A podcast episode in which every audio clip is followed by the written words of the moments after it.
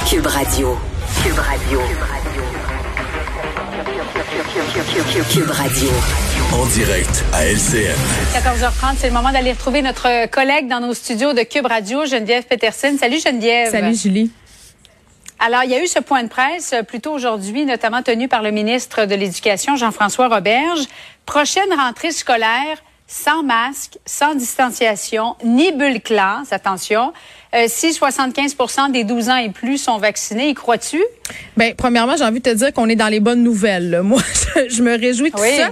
Je vais pouvoir arrêter de faire ma stratégie d'évitement à l'heure du souper parce que moi, ça fait des jours que mes filles me talonnent pour me parler de la rentrée scolaire parce qu'on a dit qu'à la fin août, si tout se passait bien, on allait laisser tomber les masques à l'intérieur euh, des espaces publics et tout ça. Donc là, je suis contente. Ce soir, je vais pouvoir leur dire de quoi ils vont retourner. Si j'y crois.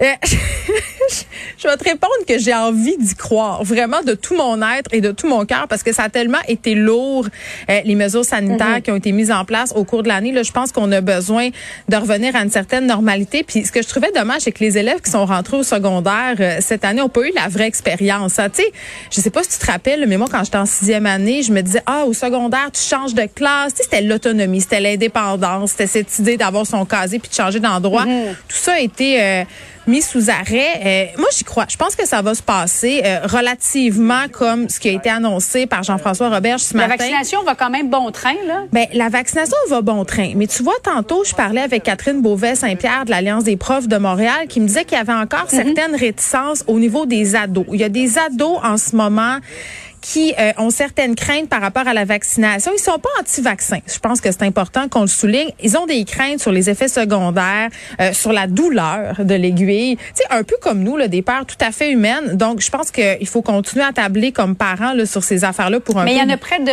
près de la moitié là, qui ont De, plus de 12 ans qui ont soit été vaccinés ou qui ont pris leur rendez-vous. Ben oui, évidemment, puis ça fonctionne super bien. Puis un autre truc euh, dont j'étais ravie, c'est qu'on annonce au niveau du gouvernement Legault qu'on allait se rendre là où les jeunes étaient, c'est-à-dire dans les parcs. Donc ça va permettre encore plus euh, d'élargir tout ça. Puis je pense que de dire de la part d'Arruda que c'est l'une des conditions au retour à la normale pour la rentrée scolaire, euh, ça va encore plus contribuer à ce que les gens y aillent, les jeunes en particulier, ceux qui restent, là, la moitié qui n'ont pas encore été vaccinés, parce que je pense que c'est là-dessus qu'il faut tabler au niveau des jeunes. Il faut leur faire miroiter la vie auquel il y avait accès avant, ce qui leur a manqué, de dire, regardez, là, si vous allez vous faire vacciner, vous aurez droit à ce retour à la normale. Euh, donc, ça, ça je pense que c'est l'incitatif majeur. Après ça, il faudra se mhm. parler des profs aussi parce qu'on on a une vaccination chez les jeunes qui doit se faire. Il faut qu'il y ait une vaccination aussi chez les profs. Puis, tu sais, j'entendais le ministre Robert ce matin annoncer, somme toute, des bonnes nouvelles euh, pour le dossier de la ventilation dans les écoles. J'ai envie de te dire que ça faisait longtemps qu'on attendait euh, ces nouvelles-là, mais il y a d'autres problèmes là qu'il va falloir, euh, auxquels il va falloir réfléchir quand septembre va arriver à nos portes. C'est la pénurie de profs, ça sera pas fini. le manque de spécialistes, ça sera pas fini. Les élèves qui sont en important retard d'apprentissage, ça sera pas fini. donc, tu sais, je me, je me méfierais avant dire que ça va être vraiment la normalité. Oui, qu'est-ce qu'on fait aussi avec les gens qui ne seront pas vaccinés, que ce soit les enfants ou les profs? Euh, par exemple, il y a un cas positif dans une classe. Est-ce qu'on retire tous les enfants qui ne sont pas vaccinés? Euh, si le prof n'a pas été vacciné, est-ce qu'on doit le changer, le retirer? C'est une Il y a beaucoup de questions sans réponse. Ben, c'est une question euh, sensible, j'ai envie de dire, euh, et épineuse, la mm-hmm. question euh, de ceux qui seront vaccinés versus ceux qui ne seront pas dans les écoles. ce qui est, ce qui a été mis de l'avant à venir jusqu'à maintenant, c'est qu'on va procéder de la façon suivante. si on a un cas de COVID dans une classe, on fera de la distanciation de l'école à distance, un peu comme c'est le cas en ce moment. Moi, c'est ce que j'ai compris. Après ça, euh, on revient à la discussion sur le fameux passeport vaccinal, sur l'obligation. faut savoir qu'au Québec, la vaccination pour rentrer à l'école, là, les petits vaccins là, de la petite enfance, c'est pas obligatoire. Hein? Donc, si on rend, ouais. C'est ça. Donc, si on rend la vaccination, entre guillemets, obligatoire avec un passeport, c'est-à-dire que si tu ton passeport, tu peux aller en classe.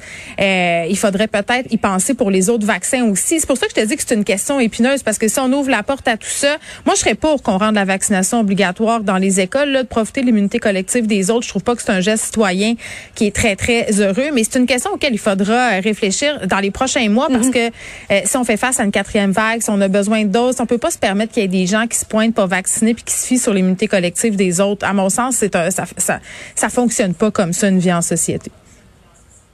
Merci beaucoup Geneviève. Bon après-midi à toi. Merci.